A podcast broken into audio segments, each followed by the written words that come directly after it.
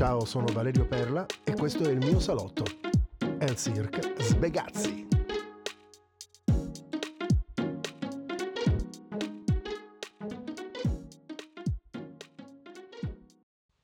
Stivali alti in cuoio da cavallerizzo, pantaloni beige alla zuava, fascia porpora in vita, camicia bianca coi volan e frustino in mano. Questa fu l'immagine che, con passo sicuro, si presentò davanti alle statue di sale all'ombra della piazza. Scusatemi, lor signori, disse con un leggero inchino e un sorriso trattenuto. Ha bisogno di un lavorante ad uso a trattare col duro metallo, sì, insomma, un fabbro. Sareste così gentili da indicarmene uno in codeste contrade?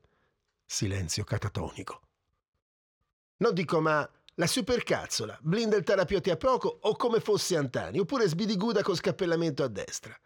La risata di tutti arrivò come lo schiocco delle dita che libera dall'ipnosi, rompendo l'incantesimo. Si udì un chiaro e netto Ma ci vai il culo! e sorridendo. Gli hanno morti tutti e due, gli erano fratelli e hanno lavorato insieme a 90 anni, madonna saldatrice. E ora la ruota è ferma e nessuno viene a vedere il mulino. No, altri non si vende più una sega, i giovani vanno via e il paese muore. E c'è chi fabbro lui. Bella fia, rispose il coro delle prostate tristi. Dov'è questo mulino? Ci saranno almeno gli attrezzi. Sette chilometri da qui, ma a piedi non ti ci vede adatto. Andiamo, ti ci porto io. Butta un occhio. Vai, monta, monta sulla limusine ritto sul cassone d'una spetecchiante ape piaggio, attraversò il paese come un nobile d'altri tempi, salutando le persiane accostate con un gesto largo e munifico e incrociando per un attimo, e con un sorriso divertito, lo sguardo incredulo del nonno, che proferì un lapidario «Ah oh, poi siamo noi quelli strani». Interpretava una parte lo Sbegazzi. Da quando aveva smesso quella precedente, lanciandosi disperato da un ponte. Una notte di qualche anno fa un nome anonimo era morto, strozzato dai debiti e schiacciato da una vita mediocre e sbagliata. Poi, quando l'avevano ripescato, più morto che vivo e senza un passato, gli occhi e le parole di Madame Blouise gli avevano ridato un presente e forse un futuro, una seconda possibilità. Era diventato Aristide Sbegazzi, con una risata è una solenne sbronza piena di vita e di musica.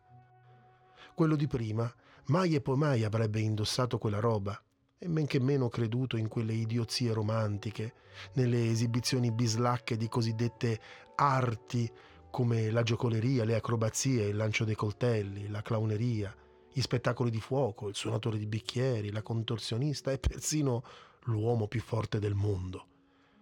Relitti di un passato che la modernità, se non fosse esistita la strada e quel tendone patetico, avrebbe stracciato e schiacciato senza pietà e nemmeno rimorso.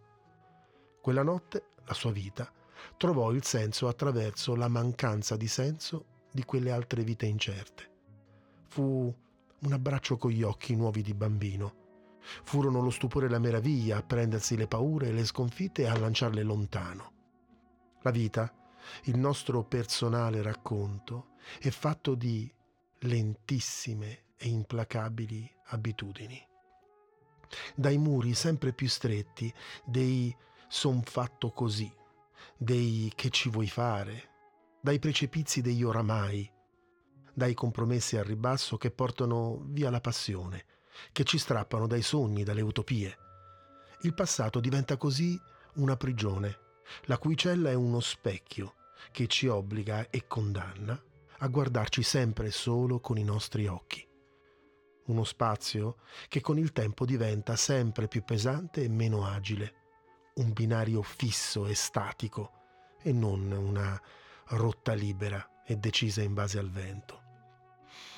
Il segreto della felicità è la leggerezza e sicuramente una quota di incoscienza salvifica, d'amore, di sorriso, ecco, la capacità di cogliere, anche nella tragedia più dirompente, l'occasione per un sorriso. È una potentissima medicina quella che non evita certo la malattia, ma che sovverte con la violenza dell'inaspettato le sorti di una battaglia. Forza mio lieto, andiamo ratti con questa mirabile carrozza all'abbandonata magione, rideva felice lo Sbegazzi, senza una ragione e con l'anima al vento. Accade sul confine esatto tra coscienza e incoscienza, quando il destino scopre le sue carte e non resta che leggerle leggeri.